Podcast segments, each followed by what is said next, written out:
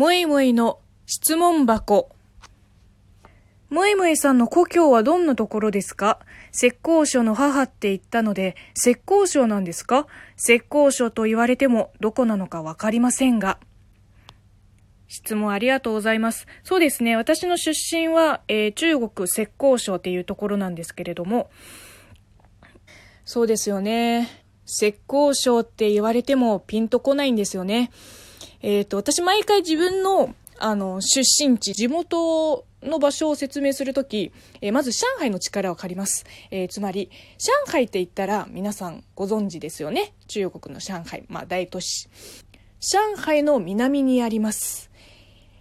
えー、で、浙江省のいわゆる日本っていうと県庁所在地が、え、広州というところなんですけれども、え、広州といっても、杭の方の広州で、まあ、歴史の長い綺麗な街なんです。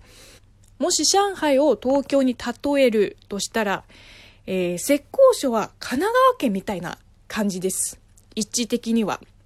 あとは、えー、中国の、えー、省の中でも、えー、割と経済が発展している臨海部なので、まあ平均的にお金持ちは多いっていうイメージですね。